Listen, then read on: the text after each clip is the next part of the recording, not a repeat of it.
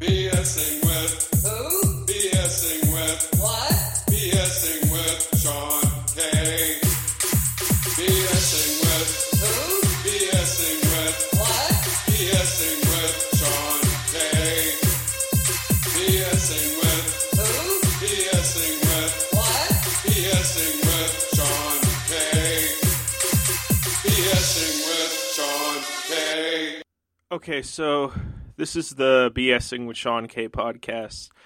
Uh, I'm your host, Sean Neese. Um, for those of you who are new listeners to my podcast, what I do is I uh, interview people who are not living the typical nine to five lifestyle and are pursuing their passions instead.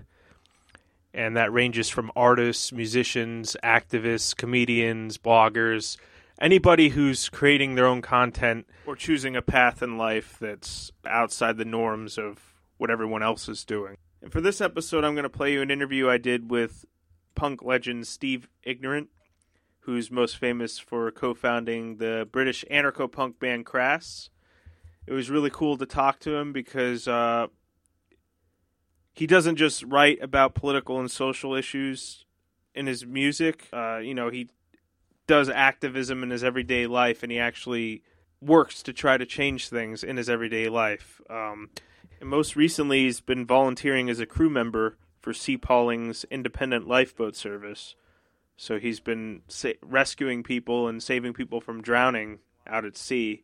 And that's actually why there was a lot of sound quality issues uh, while I was interviewing him because he was near the sea where there wasn't great reception uh, and that's why it cut out a bit of times as I was talking to him. But overall, the sound quality came out good. I do apologize though. He's also since Crass, he's been involved in other bands. Most recently, Slice of Life, and he's written published an autobiography uh, called "The Rest Is Propaganda." I had a good chat with him. It was truly a pleasure to have him on the show. So I hope you enjoy the interview.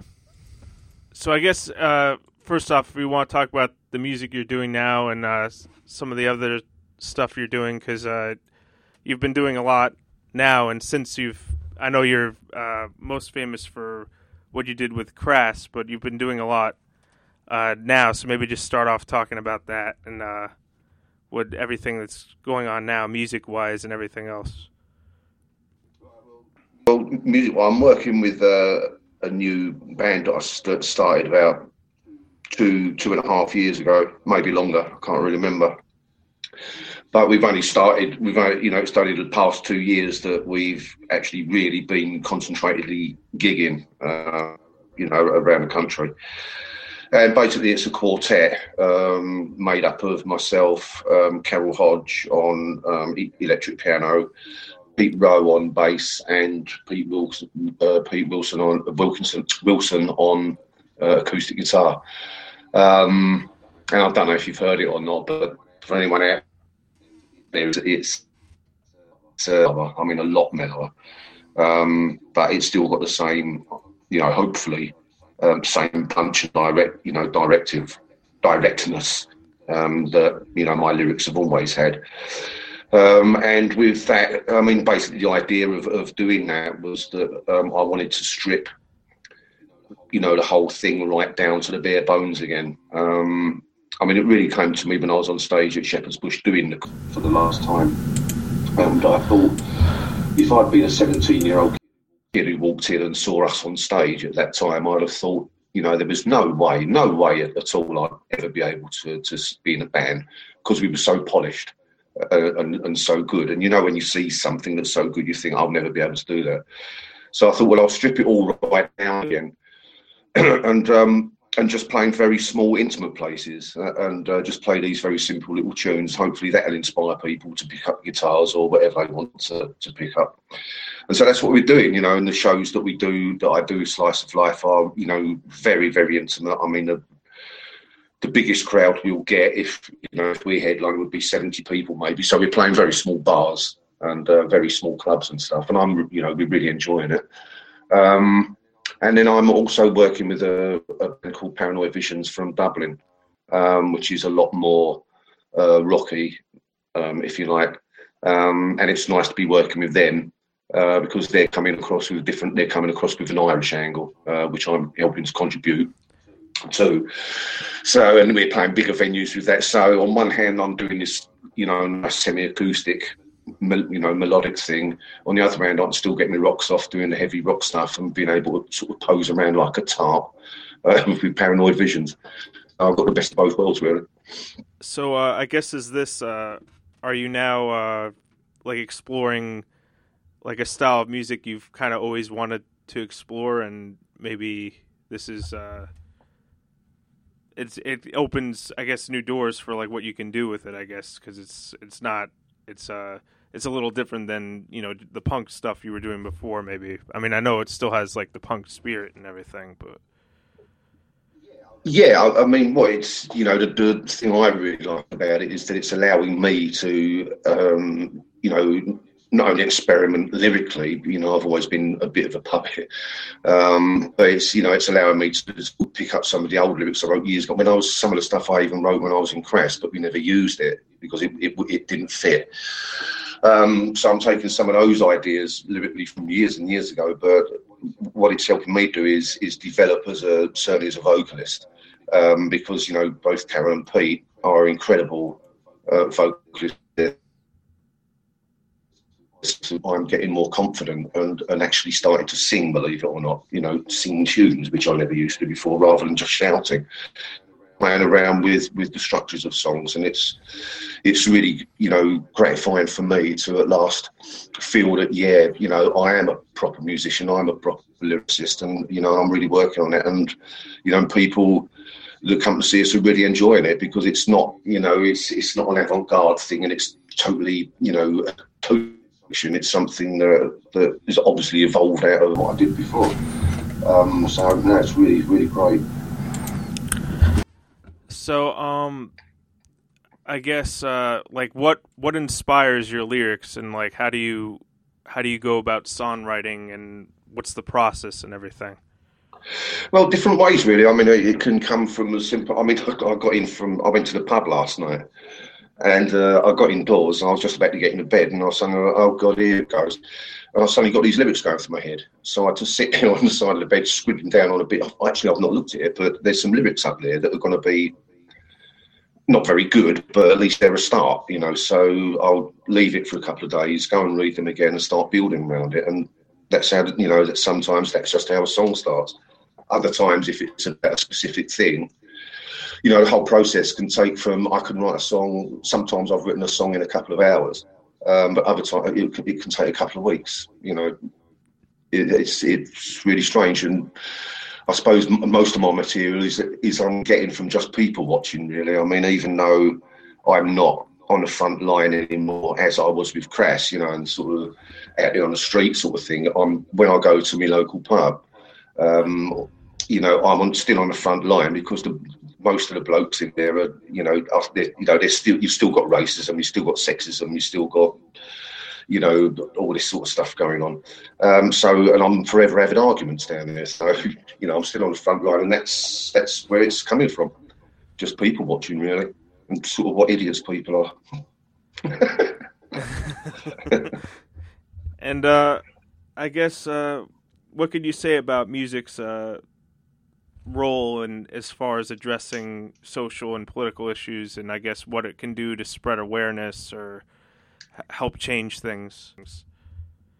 Well, I, I think it always has done, hasn't it? I mean, as as far back as I can remember, it has. I mean, I, you know, the first, you know,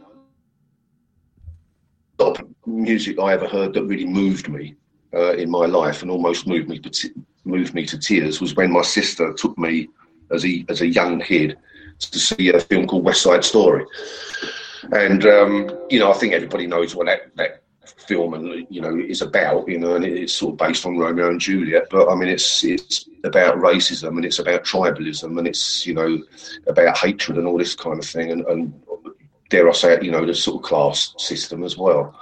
Um, so even way back in the 50s when you know I think that's when it was written you know that was that was uh, um, addressing the social the social system and then you know obviously being a skinhead when I was 12 13 years old listening to ska music, you know, and you listen to Toots and the Maytals, you know, a song like 54, um, 5456, you know, and that's about his prison number that he had, you know, when he got arrested for um, mugging someone at knife point, you know, or pointing a pistol, you know, you you know, most of the, of the music that I listen to, I suppose, about, you know, The Who, you know, is about social comment, isn't it? I mean, uh, you know, all of it, it's only sort of the wishy washy stuff, like, you know, the stuff that came out in the 80s, you know, like Gary Numan, and, you know, we, we, it was just, that was just pure pop, you know, but I mean, uh, you know, don't get me wrong, the last thing I want to do when I come in at night is to bang on a sort of, you know, really heavy, deep, meaningful record. No, I'm going to listen to Dionne Warwick or something like that, you know, and just chill out, you know, Temptations or something. Um, you know, I can appreciate that that sort of music. I, I would, you know, I would say on the whole um, that the music is almost look at the, you know, the original blues, you know, and all that sort of Woody Guthrie, you know, all the country singers and stuff. You know, it's it's always been social comment, isn't it? So I suppose you know the way I'm, not, you know, I, I suppose in a way I'm just sort of carrying carrying on doing that same sort of thing. I can't. I mean, I'll tell you the truth, Sean. If I could, you know, lovey-dovey crap song that sold, you know, thousands at Christmas, you know, I'd do it, but I can't. I mean, how the hell do you come up with an idea like the Bay City Rollers or all those, you know, Shang Lang? How do you, how do you get those lyrics in your head? You know, I've got this great idea for a song. It goes Shang Lang, Shang Lang, and that's all it is, and it sells a million. Yeah. So I don't understand it. so, um, I guess what was what can you say about uh, how punk was uh, when it started and what it was like first getting into the scene, and how do you think it's different today, or is it lost its meaning in any way, or is, do you think it's still alive the way it was when it started? Well, I don't think it's lost its meaning. Easy for me. You know, their bondage trousers and the, and the sort of almost, dare I say, the uniform of punk. Um, and I think that, you know, that for me, when, when I first got into punk, that was back in 1977, and uh, it really was about being, you know, finding your own identity. Um, so you you know there wasn't a punk uniform, right. You saw a lot of spiky hair around, but I mean people weren't wearing. They were not everyone wasn't wearing leather jackets. Couldn't afford it for a start. They were too expensive. Hardly anyone wore the, the bondage trousers that John Rotten was wearing on stage because, you know, they were sort of forty dollars a pair at the time, which was you know that was two weeks' wages over here. Um, so people was just raiding the, the thrift stores, I think. And so people just getting, you know, old men's trousers and just putting them together. And, um, and I, you know, and, and then some outfit got the bright idea of uh, commercialising punk and selling um, punk clothing, which everyone started buying because it was more convenient. And I think that's when the sort of identity of punk sort of lost it a bit because it stopped being about individual and just wearing this uniform that said I'm a punk rocker and this is what I listen to, kind of thing. Um, but I mean, I'm back in '77. It was so exciting and dangerous. I mean, it's incredibly dangerous to be a punk rocker in those in those days. I mean, you, if you went out with funny coloured hair, you know, you still you, it was just two to one that you wouldn't get a black eye by the end of the evening. Someone's going to clump you. Um, and that sort of, you know, it's that kind of thing that's gone there. Thank God, you know. I mean, it's the, the world is more accepting. But I, you know, I don't think that, um, you know, the the punk rockers t- today sort of feel any less, um, you know, I was going to say indignant, but um, any less um, uh, intense about it. Um, but I, I, think, you know, the, the whole thing about punk rock is that, you know, if you're a punk, you don't just wear it, you are it, and you never forget it. Um, and once you've got it, it stays with you for life. Um, I, you know, I, I, I, can't let go of my punk values, uh, and I don't think I've well. Maybe it gives, maybe you know, you could swap the word punk for conscience because it gives you. And uh, so, like, how how did uh you first um like how did you become I guess like an anarchist, and how did you like uh, your interest in like political activism and uh, you know human rights, animal rights. How did that all, I guess, uh, first develop? Well, it was quite. It was just like an organic thing, really. I mean, that's the only way I can describe it. I mean, we started off being a punk band, uh, and that's all we were going to do. Um, we were just out for fun. We had no political aspirations at all. Um, we weren't even all work at the same time. It was only when someone fucks up the washing machine and everything came out black, you know, that we all wore black, and that is the honest truth, right?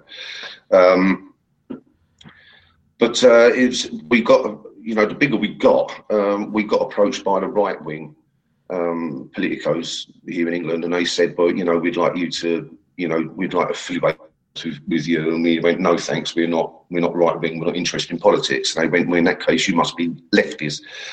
So then we got approached by the left wing, who said, "You know, we'd like to affiliate ourselves with you," and blah blah. And we said, "We're not political. We're not left wing." And they said, well, "If you're not left wing, you must be right wing." So then we were stuck in the middle of this sort of thing. What, what the fuck are we? So we was bollocks. We'll, you know, we'll be anarchists then, because that's non-political. That's about respect for yourself as a person, human being. Most people's idea of an anarchist in those days, um, when they saw the you know, in circle, was of a bearded bloke wearing a beret throwing a bomb. So we thought, well, just to counteract that, we counteract that, we'd better make let everyone know that we're pacifists. So that's when we put the CND flag up as well. So in the end, that's why Crass, if you went to a Crass uh, concert all those years ago, there were so many banners because it was all trying to, to describe what we weren't. You know, we were just just a bunch of people being in a band, and we got pulled into this sort of political thing. Um, but then when we became, you know, obviously became aware of the, right wing element um, and the left wing um, to some extent, causing trouble at gigs, um, then we started to get more involved in it. Um, and it, it was, you know, well, you know, I'm, I'm still not left wing, I'm still not right wing, you know, I'm just me. Um, and I think that's what a lot of people clicked onto in those days and started finding around, you know. And I think we, you know, I've never been one for. I get very bored very quickly with the, the, whole political thing. You know, it doesn't just doesn't interest me. You know, all I'm interested in is the you know the rights and wrongs of the world, and I can see what they are quite clearly. Um, and I think for for people who came to Crass gigs, I mean, we weren't getting uh, Crass um, concerts. We weren't getting the, the good looking uh, punk rockers and all this. We were getting the real misfits. We were getting, you know, 14 year old kids at our gigs, you know, the kids who were outcasts at school, you know, they weren't even cool enough. Uh, to be able to fit into the punk rock thing because they didn't have the right shoes or they didn't have the right haircut. Uh, we had the skinny, lanky kid who got you know, uh, got the piss taken out of him on sports day, but um, the kid with braces on his teeth or the, the kid with spots, you, know, all that kind of thing. um, and that, and that's who you know where our following came from. And thought, well, that's a cool arena we've got to work in. Is we, you know, we've got to start in our own back garden first, and then we'll go on to the bigger picture.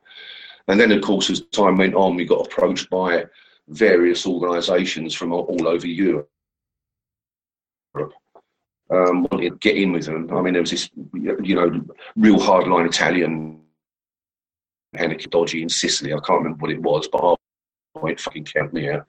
Um, because it, because it, otherwise it would have stopped being stopped being a band and would just have been a political party. And we had to tread very. Um, so we just sort of all the time we we just sort um, yeah, we, you know, we're personal politics. We're not party politics and that's what we you know try to aim at. And um, I guess uh, so. How does would you say what you're doing now with the Sea Palling uh, independent lifeboat, the rescue work you're doing? Uh, how would you say? I guess that kind of, in some ways, is similar maybe to the the activism you've always done, or maybe is it an, is there any similarities? I guess to like the punk spirit or the punk uh, I guess, sense of community or whatever? Or? Oh, definitely, because it's a very small community. I mean, uh, you know, this this village that we're living in, um, and it's probably why you know you're having problems with the Skype or whatever you're on, because we, are right out in the boondocks here. I tell you, you know, um, if you walk out my my back door here, you know, in five minutes you're at the sea. Uh, and then the next country you'll hit is going to be Denmark. So that's you know how extreme it is. Um, but it's a very small community here. Uh, the lifeboat is independent. It's not part of the RNLI, although we work very closely with them. You know, training and stuff like that. But no, there's a great similar, similarity because it's you know, there's no. All right, you've got a helmsman who you know who drives steers the boat, um, and then you've got number number two and number three on the crew. But you've got to have that sort of um, order and stand to attention, you know, and go on parade and all that sort of stuff. It's basically the way it works here is basically if you can give 20 minutes of your time, that's what you give. Um, you know, it's all volunteer, you're not paid for it. Um, and it's basically just sort of stepping in and hopefully uh, making a difference to someone's life. So it's it's very similar. I mean, the adrenaline rush is there. I mean, it's very different. Obviously, you know, you're sort of helping a drowning person, but it's it's it's yeah, it's very similar. It's and for me, it was a natural progression. You know, what do what does an ex-punk rocker do? Um, certainly, if he was in a band called Crass, for fuck's sake, you know, if he's living by the sea and they need a bloke on out there in the freezing cold and sort of risk his life, well, on them getting paid for it, but still, there you go. I'd, I'd rather do. I'd, well, I'd rather do that, Sean, than sit in a sort of great big, you know, mansion surrounded by sort of, you know, Playboy women and sort of Donald Trump calling in to have afternoon tea with me and all that sort of stuff. Yeah. I guess it's more, uh, it's more rewarding, maybe like on a deep, uh, on a deeper level in a way, I guess. To yes, it, it yes, it, it it really is, you know, and, it, and it's um it it's it's not a um you don't get a feeling of oh what a hero I am or anything like that. It's just because it's absolutely frightening when you when you go out there on the sea and you know someone's in trouble, um, and you've got to get there as quickly as possible. Um, and you know, touch wood, we've always done that uh, so far. We've had a few hit real scary ones, but it just gives you a real sense of, you know, it's not like, oh, you know, I'm big, tough sort of lifeboat guy, you know. It's just, well, you know, I'm out there, I was available to do it, and oh, that's nice, you know. You know, people come up and say thanks, you know, for helping, and I quite often say it at gigs as well. You know, people come up to me at gigs and say, Steve, I'd just like to say thank you, you know, because crash is life. And I'm not being flippant or anything, but sometimes I'll just say, I'll tell you what, buy me a beer, we call it quits. So uh, I guess what was it like getting started uh, with uh, the rescuing, and uh, did you have any experience with anything similar in the past, or was it like just totally something new altogether when you started? No, it was totally something new when I started, and I I wasn't sure whether I'd be able to do it, um, but I have, and I've, it's been five years now, I think. Um, and um, no, I had no experience before. Um, but the, a lot of it comes quite naturally. I mean, you just got to learn the way around, you know, the various bits of the boat, and you know, you just got to learn certain knots and you know, stuff like that. How to use the radio, you know, communications and stuff. But first aid, you know, and, and um, you know, your CPR and all that sort of stuff. Um, but it's all stuff that's useful, you know, and uh, I just find it really interesting and, and exciting, you know it's keeping me young, I suppose. It's um, just a great thing to do. And uh, so, what what else uh, have you been? I know you're still doing like uh, benefit concerts and uh, other activism. Uh, what what can you say about some of the other things going on? I guess with Slice of Life or uh, whatever other projects you might be working on now. Well, um, really just going, going out there and doing gigs. I mean, it's funny because a lot of um, IMP Slice of Life gigs, and you know, I do the concert, and I, you know, I spend all night, you know, if not a lot of it, um, talking to people because they, you know, the audience I get are in their forties and early fifties, and they used to come to crass gigs. So, you know, we're quite often just talking about the old days, you know, and how horrible it was with skinheads trying to beat us up and all that sort of thing, you know, and what great fights we had with the right wing and all that sort of stuff. Um, so it's a lot of, and meeting people, you know, we're at the age now where, you know, there's quite a few old friends that we can't call anymore because they've sort of gone to the other side. Um, and there's a lot of that happening. You know, um, um, go to go to a slice of life gig, and uh, you know you're going to see a lot of walking sticks around. You know, and a lot of limping going on, and people having operations and uh, and various twinges. So, um, and it's just talking about that. You know, and and you know none of us getting any getting any younger, and I think we're it's you know what what's nice is that we're although we're aware of our mortality now, which we weren't before it's it's still nice to see and talk about things. You know but we all still feel the same. You know, all of us. It's it's not gone away. You know, the the fact that it's not. We haven't got Margaret Thatcher as a prime minister anymore. We've got this idiot called David Cameron. You know, and there's been every government we've had is just been just as fucking useless. Um, and it's still the same. You know, and and um, you know you know, the, the, lyrics I'm writing now are, are, more, I suppose, more personal, but hopefully they're sort of, um, you know, other people sort of go, you know what I feel like that as well. You know, I mean, I, you know, for example, I'm, um, I've written a song which is going to be about, um, you know, because I tend to suffer from this um, um, seasonal disorder, you know, um, and quite a few people I know suffer from it as well. Certainly, um, you know, um, performers where you just get these days where you just don't want to get just curl up in a ball under a duvet, and you can't describe why. Um, you just your confidence totally goes. Um, you just feel that everything you've done is useless, that you are useless, and um, and it can last for up to you know four days. Some people get it longer. Mine is usually like two to three days. So I'm got, I've written a song and it's all about that, you know, and I'm I'm going to find out um, if there's some sort of organisation, and you know, I'm going to tr- try and do a thing where if people download it or something, then proceeds can go to some sort of organisation to help people with severe depression and all that sort of stuff. Um, and it's it's sort of touching on that rather than you know I you know, I don't like the government. Of course, I don't like the government. You know, all those songs have been written, you know, anti-nuclear, you know, and it's for younger people to do now. Mine is, you know, the lyrics I'm doing now are, are far more to do with, you know, or getting a deal with that never existed before. So it's maybe, uh, I guess, issues that haven't been talked about as much, maybe, or you, you just want to spread more awareness to, because I guess you feel that, like, just the the anti-government lyrics or some of the other political issues are maybe covered a bit more. I guess is what you're saying, or well, that, well, not only that, but it's just like you know, just because you you hit your fifties, you know, your forties or your fifties, don't feel that you know you're past it because you're not. You know, there's no reason why you should feel the same way, and there's no reason why you shouldn't sort of still be out there doing something in some way. You know, basically don't stagnate. Um, and if you still feel the same way, then still complain about it. I, you know, I'm not going to give up. Um, but it's I can't, you know, yeah, you're right, Sean. It's you know, what's the point in me writing a song now like um, what, or um, I don't know, big A, little A, or something. It's you know, I've already done that. I can't, you know, why, why, why should I do it again, sort of thing.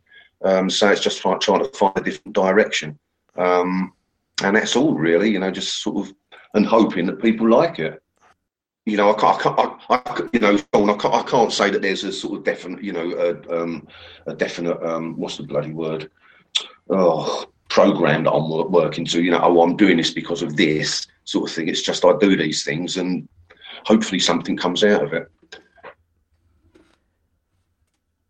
And uh, I guess, like, uh, what do you hope to see for the future of punk and, uh, I guess, anarchism and like act political activism and everything else? Like, what do you hope happens in the future and with the generations to come?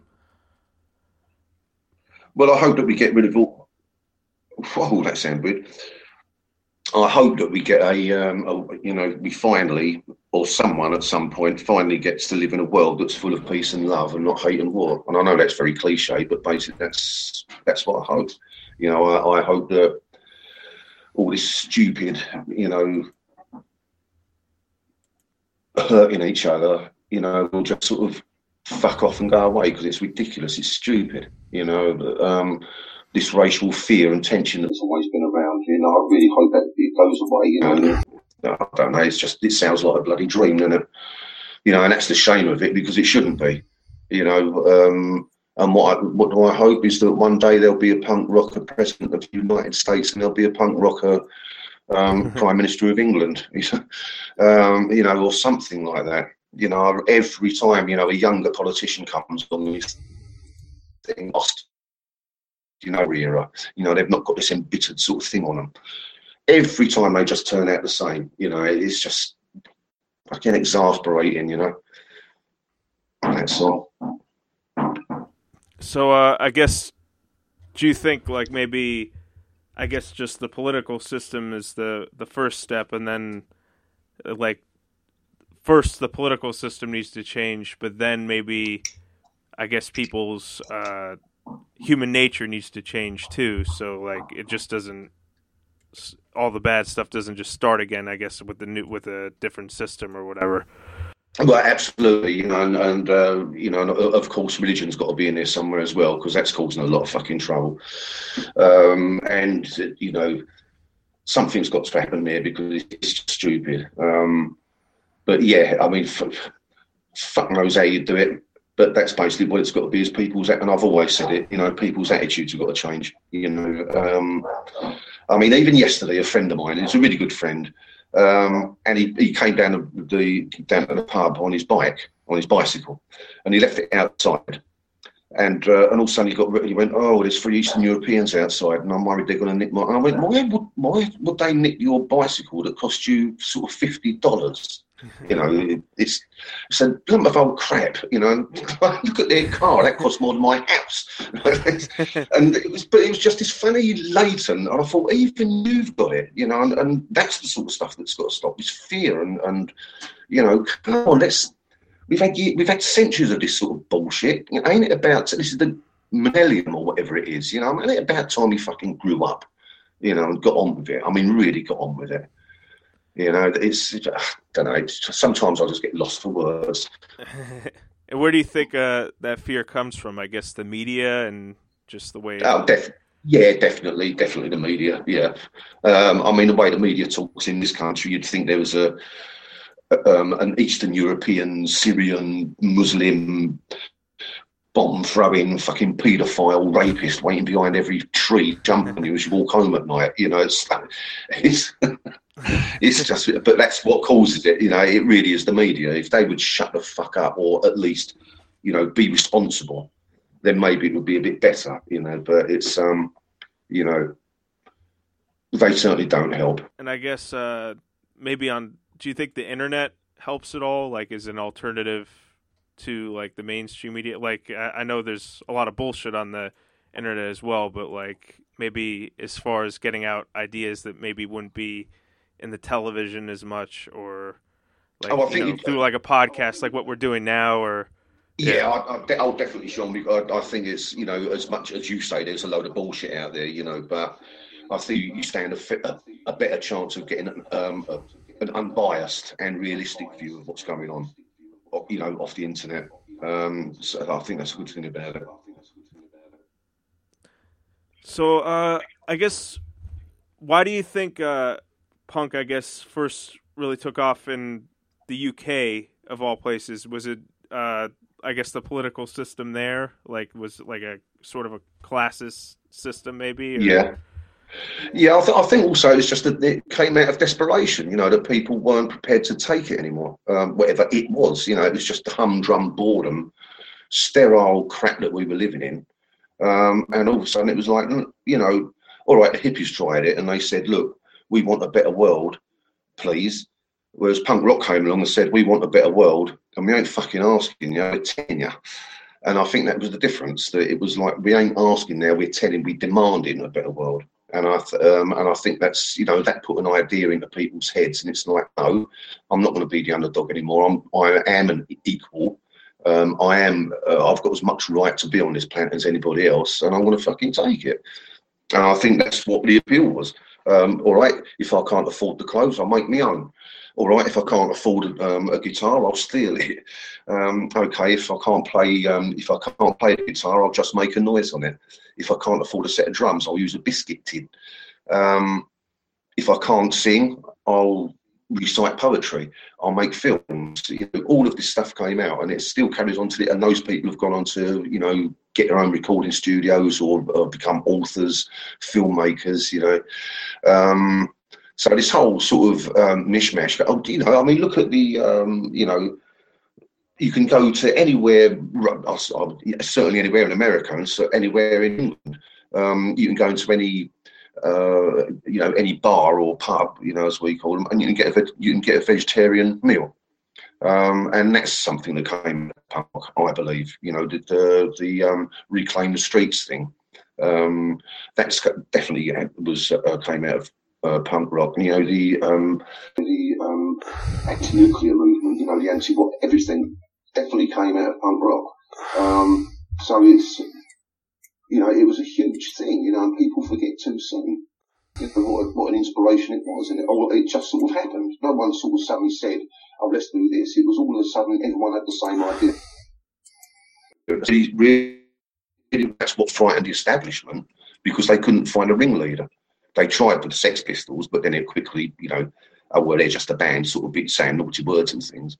Um, but um, you know, not that I'm knocking the Pistols because I thought they were great, but um, it was the next wave that came along that were far, you know, like your Crass and your Conflict and you know your Black Flags and your Dead Kennedys that really started rocking the boat, you know, really in a big way, um, and that's when the establishment really got scared. And I guess it was also because they didn't just talk about in their lyrics, like uh, your band and uh, you know the Dead Kennedys were involved in activism and you know still are so that, I guess that was Absolutely. a big yeah. Absolutely, and it inspired a lot of other people to do that as well. You know, so that when you went to um, when you went to gigs after, people would see things like Dead Kennedys and would take ideas from that. You know, and get involved in activism. Fantastic. You know, really great. And uh, I guess what could you say about how promotion for like punk music has changed? Like, uh, I imagine it was more challenging back in the day, just with I guess fanzines and uh, maybe like I guess tra- like uh, tape trading. I guess was done or yeah. Yeah, all, yeah, all that sort of stuff. Uh, um, you know, very on it. You know, I mean, you wonder how, how we sort of ever did it. I mean, we Crass used to get um, gigs just by asking people. You know, and, and we uh, there was no internet, there was no mobile phones in those days, just had landline phones.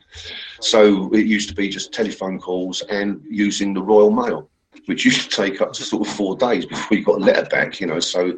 Um, and it was like very sort of, you know, uh, almost like, you know, sounds like a pun, you know, but it's not. Um, but al- almost like it was safety pinned together, you know, and just sort of held on there. But incredibly exhilarating, you know. And but we did it, you know. I mean, somehow we we, we sort of did it. I think, you know, maybe obviously now promotion is a lot easier because of things like this, you know, and you've got the internet and, and stuff, and you know, Facebook and whatever. and So promotion is a lot easier. Um, but I don't see that as a bad thing. You know, I mean, um, you know, I just think it's you use whatever's there. Um, you know, and a lot of people, you know, I love the you know, can put a download on, on the internet and it will get thousands of bloody hits and stuff, you know, and if it's a meaningful thing, fantastic. It's great. So, uh, do you worry about uh, it becoming commercialized or that in some ways it's like some of it? Oh, yeah, but uh, well, Sean, I, I think punk got commercialised back in 1977. you know, back, back. I mean, seriously. Um, so I, um, um, you know, you you see bands on MTV or whatever the bloody program is, you know, and they're supposed to be punk rock, and there's no way they're punk rock. They're just making a similar sort of noise, you know, and sort of saying a few choice words in there, maybe making a. But there's, you know, it's, that's why I can't, you know, uh, uh, it's really funny because I thought, am I turning into a grumpy old, you know, because everything I, you know, sometimes I'm flicking through my TV channels and like the other the other week I was like, oh R and B, oh I'll, I'll, watch a bit of that because it's going to be, you know, it's uh, you know going to be James Brown and all that sort of thing. That weren't. It was all these. It's all these little girls jumping around in their underwear, you know. like, what the fuck's going on here? This ain't rhythm blues. What the fuck is this? Um, and I was like, I don't, I don't understand it. And all right, they might be really good performers, you know, and, and you know maybe they're really nice people, but what they're doing, I mean, there's no soul to it. Yeah. You know, there's no there's no guts or nothing. It's like, come on, you know, you're young, fucking get out there, get in, do something. You know, it's um, and I think that's the difference when you see a proper, you know, and you know what I mean by a proper punk band. You go to a gig, you know, some grotty little place, and they're pumping it out and sweating away, and you know, really going for it, and dreadfully out of tune, but you don't give a shit because you're having a really good time. And then you, you can see the polished sort of, you know, um, got talent sort of thing out there, and you're just like, oh yeah, there we go. The sausage machine is running again. You know, yeah, that's yeah, that's the sort of stuff your mum likes. Okay, you can keep, you can tell the difference. You know, I mean, if it, the the real punk rock will never go away, it's always going to be there. No matter how much they try and buy it up, polish it, it's always going to be there. It's always going to be rebels. It's always going to be there. So you know, I'm not worried about that at all. And I guess if uh, anything like gets a sort of a following, it's hard to avoid. I guess you know, like uh, like corp. I guess corporation, like the corporate record labels, like latching onto it and using it as a as something to sell. I guess a similar thing happened with hip hop in a way because that started kind of like as a music like of the people, and then now it's you know just all about like marketing and like selling and everything. So. Yeah, absolutely. Yeah, I was talking to someone else about the hip hop thing because I've always been into it. You know, um, got into it with Grandmaster Flash years ago and uh, Afrika Bambaataa. And at those times, it was really difficult to find their stuff, their records over here. So um, really difficult. And uh, and I loved it. I just thought it was great. I felt I felt it was something really similar to, to what punk was doing. You know, the the lyrically. Um, but now um, I can't get I can't get into it at all because it's nothing to do with. I don't understand of giving it large about come from the ghetto, and yet all their videos and stuff is them sort of wearing very expensive clothes and driving around in big cars and sort of I don't know talking about how much money they've got and sort of these women with big tits and asses hanging. You know, I don't sort of sorry, I don't sort of understand it. Maybe it's because I'm English You know, I don't know, but it, I don't, I don't get it. Um, but there's some hip hop stuff that goes if it's called hip hop still. Um, that um, I've heard snatches of in England, uh, and it's very fucking street level, you know, and, and quite frightening um, when you listen to it because it, it's that's definitely coming from we you call them projects, I think we call them council estates, um, and it's from that sort of level, um, and it's it's very in your face um, and in that, you know, but it's quite intimidating, you know, or, or sort of challenging. Um, but I, I think it's great. The, the, proper stuff is great. Again, it's the proper stuff, isn't it? So yeah, I agree with what you're saying, Sean. Um, when it gets commercialised, it's what we said before, isn't it? It gets commercialised, polished, you know, and, and sort of and loses its edge and just becomes about making profit, and the circle goes on. Yeah, but I guess that uh, the good stuff will always be there. You just have to know where to look for it. Is what you're saying? Yeah, yeah, yeah, absolutely. And uh, I guess so. What what do you have? What's your latest news uh, with your music, and what do you have planned for the future? Right. Well, but basically, I, have been in the studio. I've recorded um, a cover of a, a Ruts DC song called West One um, with Paranoid Visions and download um, every time someone downloads it, the money produced will go directly to Sea Palling Independent Lifeboat. Um, I've got to go back in the studio um, and mix a track, a couple of tracks I did with some Polish people um, who perform um, Romana, you know, Romany gypsy um, folk songs from Europe, uh, where I'm actually singing in Polish, believe it or not. and uh, and then later on I'm in um, your battery is running low, ten percent, Yona, um, and um, uh, going in to record uh, an album for Slice of Life, which hopefully will be out next year at some point, but I don't know when. And in between that, I'm doing gigs with Slice of Life and with Paranoid Visions, so uh, it's going to be pretty busy. So, uh, I guess uh, maybe anything we haven't covered or anything else you'd like to say? Um, well, if that's all right with you, I think, you know, you got any more questions you want to ask? Um, I mean, I think we're good. I mean, maybe if uh, you just want to let people know where they can keep updated or whatever. I don't know.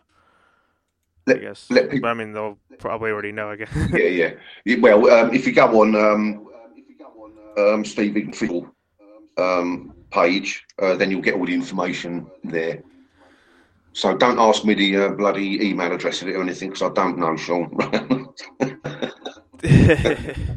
I'll post. Uh, yeah, I'll post a link in the description and everything and all that. so- okay, nice one.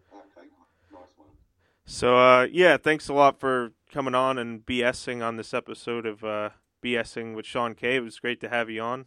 So, Sean, it's been a pleasure, and uh, I'm sorry it took so long to find, you know, to get it together, but hey, we've done it, and uh, I enjoyed it. okay, so thank you all for listening to this episode of BSing with Sean K. Uh, yeah, so I should have more episodes coming in the near future. And if you want to follow me on Twitter, it's BSing with Sean K. Facebook, BSing with Sean K as well. And of course, uh, there's my blog spot, BSing with Sean K.blogspot.com. There's a link to my feed that you can subscribe to there. And um, yeah, that was. I'm I'm really glad to get that interview out there. And uh, if you want to keep up with what Steve Ignorant's doing, uh, you can find him on his Facebook page, uh, facebook.com slash Steve Ignorant Official. I'll post a link in the description. And uh, on his website, steveignorant.com, there's a link to his shop where you can purchase uh, a copy of his book and also some releases from Slice of Life, Crass, and some of his other projects. I, I recommend buying it there because uh, that way, you know, uh, the money goes directly to him and the people uh, who help make it. So, uh, yeah. Anyway, uh, there should be more interesting um, guests on my show in the near future. So, uh, yeah, just I hope you tune in for the next one. Later.